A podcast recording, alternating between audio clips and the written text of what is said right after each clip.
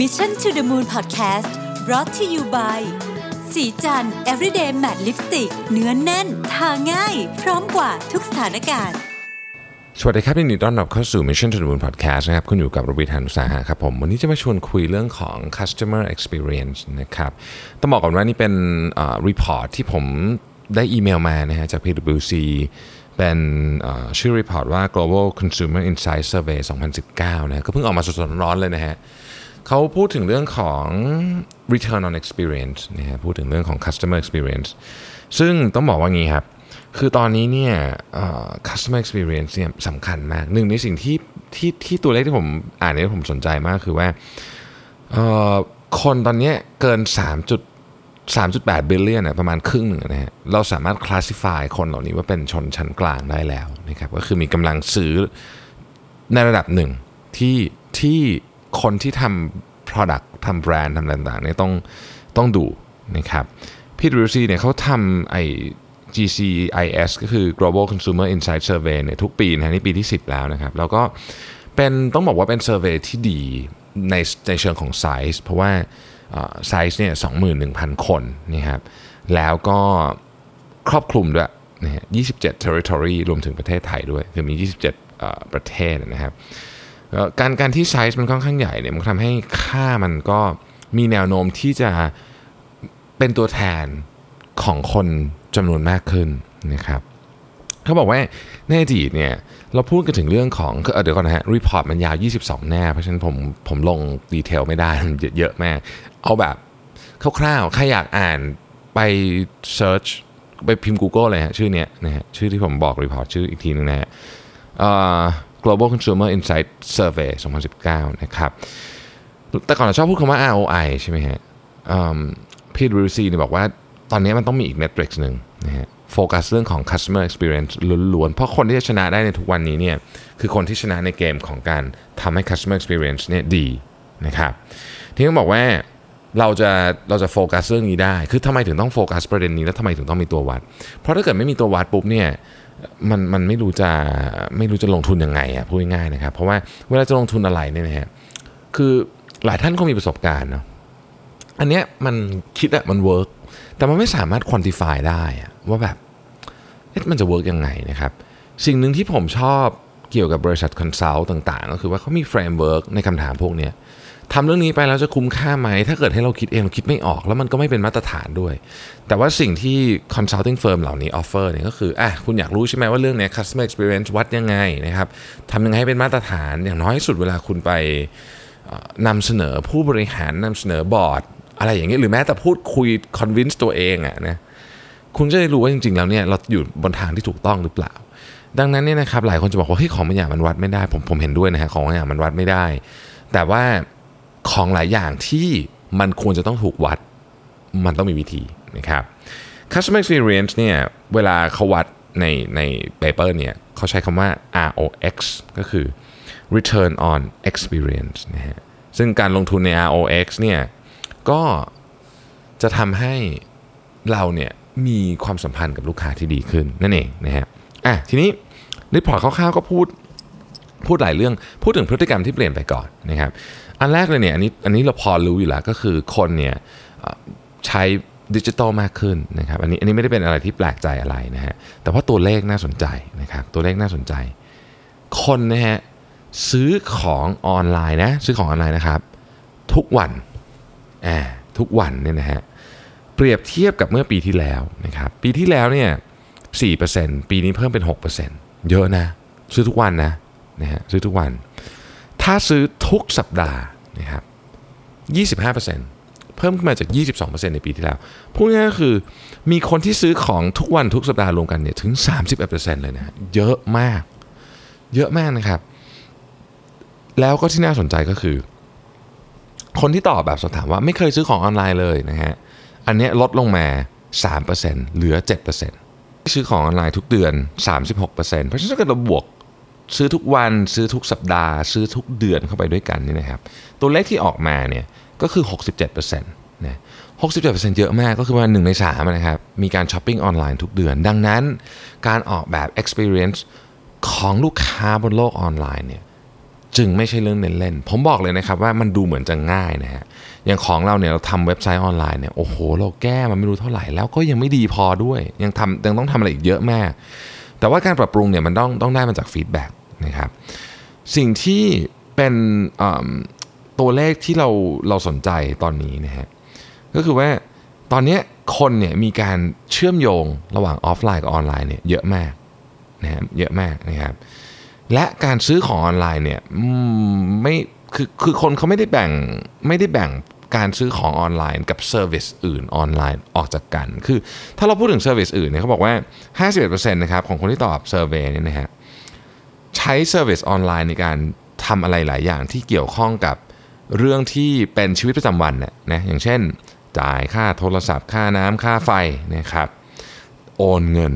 อะไรพวกนี้เป็นต้นนะครับ และเราจะเห็นเรื่องนี้เพิ่มขึ้นเรื่อยๆ เพราะว่าอะไรฮะ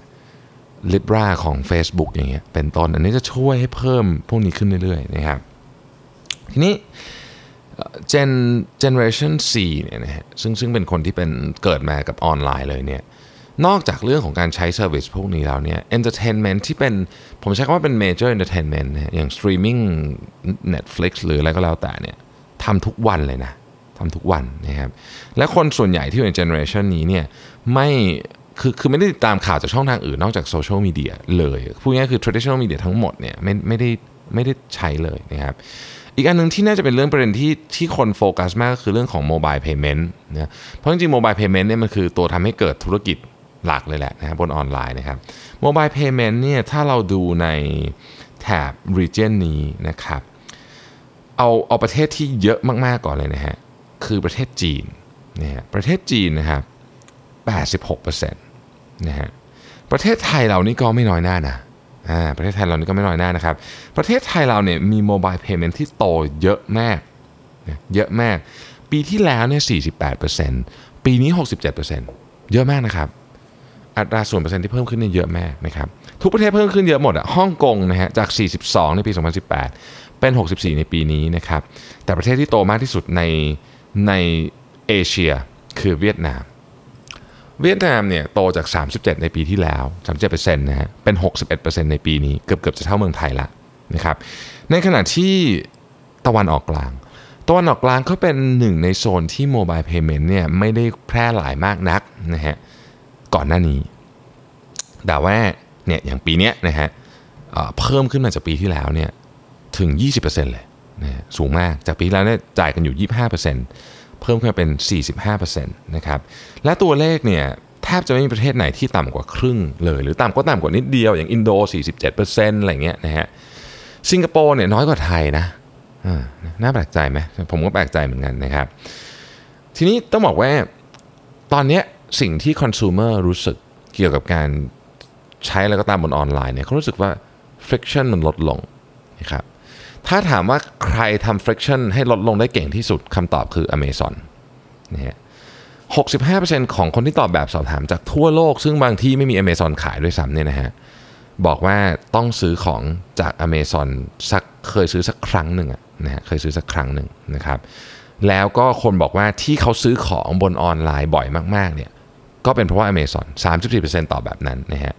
65%บอกว่าเคยซื้อของกับ Amazon อย่างน้อยหนึ่งครั้ง อย่าลืมนะครับว่าเซอร์เวยนี้มีคนที่ไม่ได้อยู่ในประเทศที่ไม่มี Amazon เช่นเมืองไทยด้วย ประเด็นก็คือเรารู้กันอยู่แล้วว่า Amazon โดยเฉพาะ Amazon One Click เนี่ยเป็นคือเป็นของที่เจ๋งมากนะครับแล้วก็ทุกคนก็ชื่นชมมาก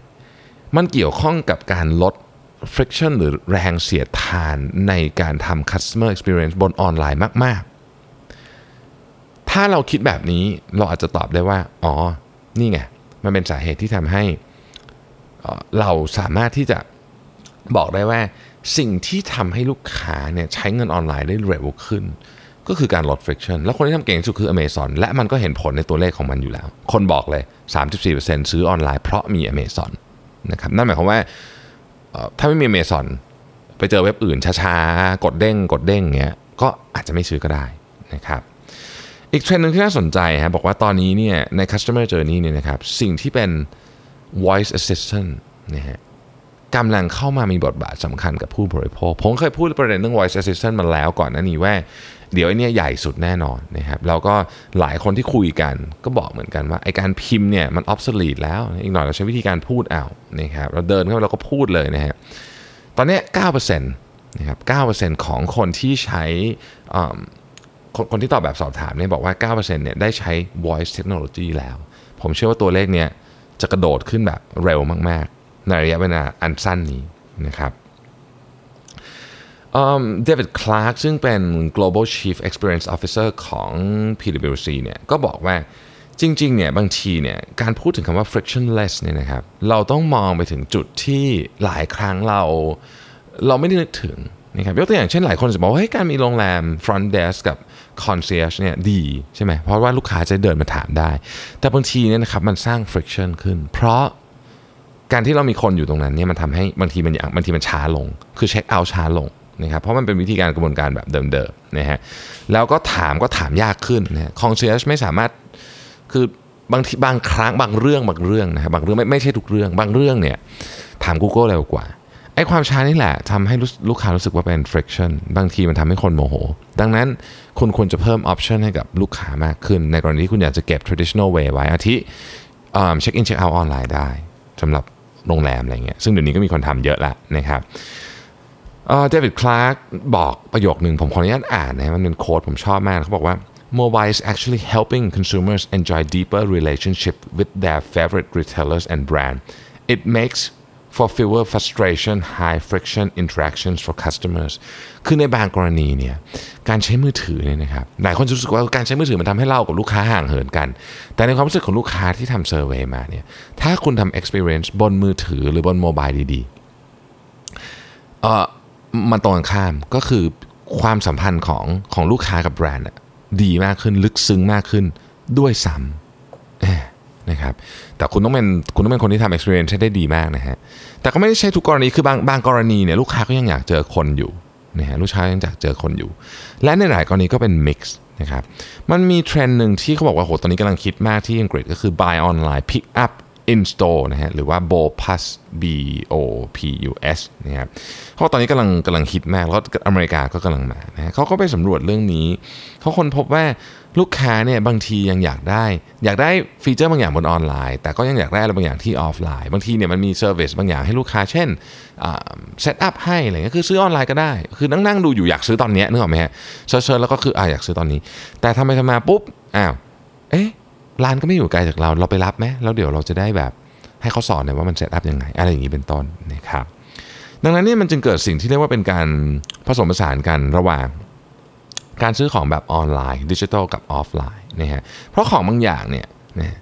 ออนไลน์ให้ไม่ได้จริงประเภทของที่เป็นหนึ่งนะฮะมีมี explanation เยอะๆนะมีการอธิบายเยอะๆสองนะครับมี มีการให้ความรู้เยอะๆแบบเยอะมากๆ คืออ่านแมนนวลเองอาจจะไม่ไหวเนี่ยนะฮะหรือมัน personalize มากๆ ยกตัวอย่างเช่นนะฮะการให้คำปรึกษาทางด้านการเงิน financial planning นะครับ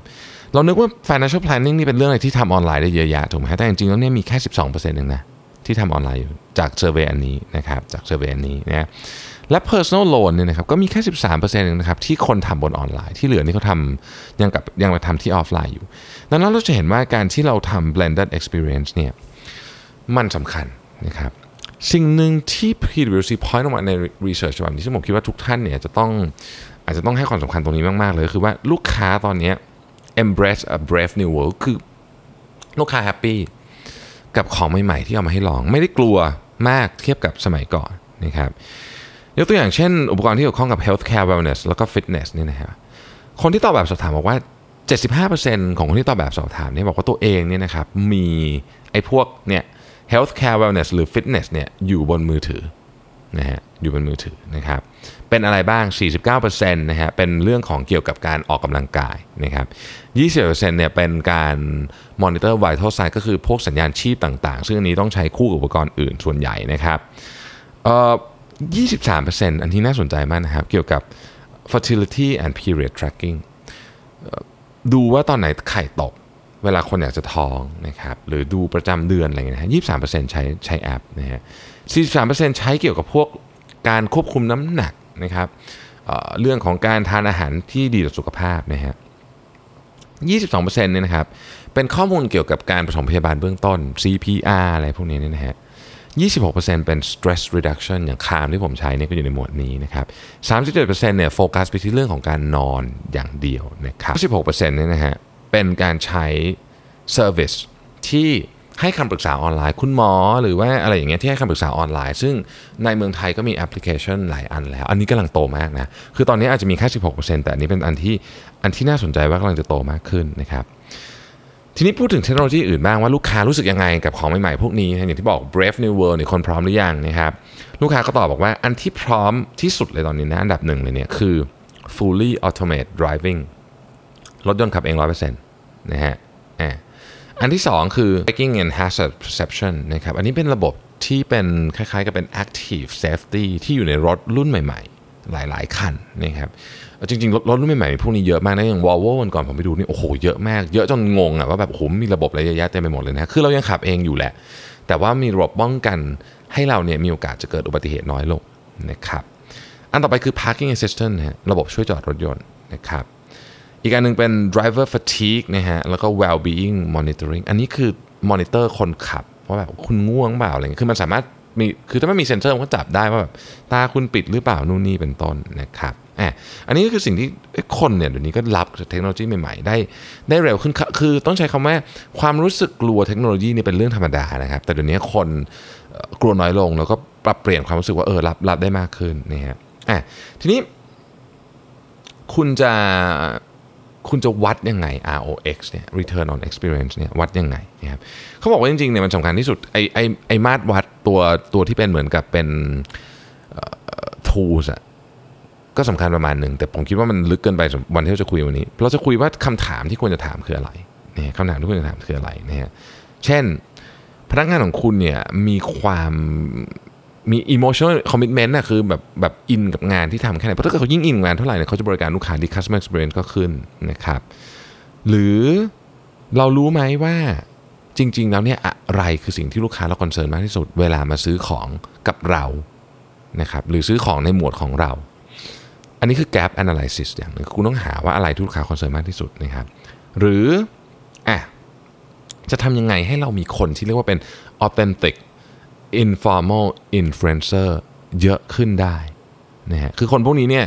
เขาจะแนะนำของคุณโดยที่คุณไม่ต้องไปให้ตังค์เลยเขาเขาอยากแนะนำให้คุณนะครับ หรือเราจะเราจะเราจะเพิ่ม value ให้กับลูกค้าเนี่ยได้ยังไงนะฮะเราจะ วัดความเปลี่ยนแปลงของ customer experience หรือแม้แต่ employee experience ซึ่งสำคัญมากเนี่ยได้ยังไงนะครับเป็นต้น แล้วเรารู้ไหมว่าอะไร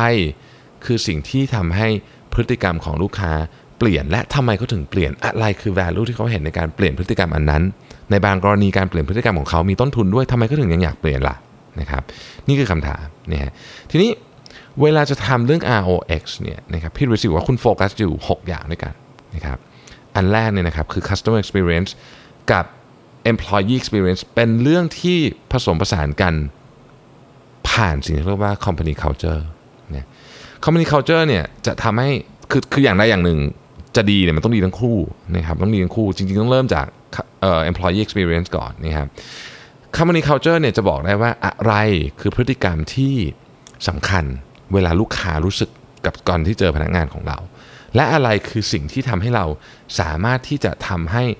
employee experience ของเราดีขึ้น เพื่อให้เขามีแรงออกไป สู้หรือออกไปทำงานเพื่อพัฒนา customer experience นะครับอะข้อที่ 2 build community with purpose นะครับคือ experience เนี่ยมันจะดีได้เนี่ยมันต้องมาจากจาก purpose ของเราด้วย ดังนั้นเนี่ยการที่ทำให้ลูกค้ากับพนักงานของเราเนี่ย เข้าใจ purpose ตรงกันอันดับแรกนะครับสองที่มีโอกาสแชร์ purpose นี้ร่วมกันเนี่ยนะครับจะทำให้ customer experience ดีขึ้นอย่างแน่นอนนะฮะ 3. ใช้วิธีการทางวิทยาศาสตร์ในการสร้าง customer experience อย่าเอาตามความรู้สึก ให้ดูจริงๆเลยว่าจุดไหนคือมันมีเยอะเวลาคุณ customer experience มาเดินเข้ามาเนี่ยมันมีเยอะมากแต่จุดไหนที่ลูกค้าให้ค่าที่สุดต้องหาวิธีการวัดให้ได้นะฮะต้องหาวิธีการวัดให้ได้ ข้อที่4ฮะต้องเข้าใจก่อนว่า อะไรเป็นต้นเหตุของพฤติกรรมของลูกค้านะนะฮะข้อที่ 5 นะครับ ได้ข้อมูลลูกค้ามาแล้ว ให้ความสำคัญเรื่องของความเป็นส่วนตัว คือพูดง่ายๆว่ามีมี respect อะนะครับและถ้าคุณอยากได้ข้อมูลจากลูกค้าอีก ต้องมีรายแลกเปลี่ยนกันนะครับ ข้อต่อไปเนี่ยนะฮะเวลาตั้งใจจะทำเรื่องเนี้ย แม้ว่าเราจะมอง customer experience เป็นจุดๆ แต่เวลาจะชนะเนี่ยเขาชนะกันที่ทริปพูดง่ายก็คือเขาไม่ได้วัดกันที่จุดใดจุดหนึ่งเพราะลูกค้าไม่รู้สึกอย่างนั้นลูกค้ารู้สึกว่าเจอนี่ทั้งหมดเนี่ย the whole trip เนี่ย worth it หรือเปล่าที่จะมาซื้อของคุณมันมันมันดีคุณทำได้ดีพอไหมที่เขาจะมาซื้อของคุณเพราะเดี๋ยวนี้นะครับลูกค้าเปลี่ยนเร็วมากนะคือเขาเปลี่ยนปุ๊บมันคือเว็บมันนิดนึงอะคือมันติดปุ๊บเนี่ยก็เปลี่ยนไปซื้อของคนอื่นละ ผมเป็นแบบนี้บ่อยมากนะครับบางทีกดกดเอาอยากได้นี้เอากดกดเสร็จเอามันเด้งมันนู่นมันนี่ปุ๊บก็ไปซื้อของคนอื่น ดังนั้นเนี่ยนะครับเวลาทำ experience เนซไม่ได้เจาะไปที่ใดจุดใดจุดหนึ่ง แต่เราเจาะไปที่เรียกว่าอะไรอะทั้ง journey ทั้งหมดนะครับผมทวนใหม่นะครับ 6 ข้อ อันแรกคือ feel CX and EX CX ก็คือ customer experience EX ก็คือ employee experience นะครับ อันที่ 2 build communities build communities with a purpose นะฮะอันที่3 um, build on discrete moments along the customer journey นะฮะ C understand your customer base on their behaviors แล้วก็ 5 treat consumer data with respect and deliver value in exchange for it. ข้อ6 win a trip นะครับ customer experience และ return on experience เนี่ยน่าจะเป็นคำที่เราได้ยินเยอะมากหลังจากนี้ เพราะฉะนั้นอย่าลืมให้ความสำคัญกับเรื่องนี้มาก ๆ นะครับ ขอบคุณที่ตาม Mission to the Moon นะครับ สวัสดีครับ สิ เพราะความสดใสมีได้ทุกวัน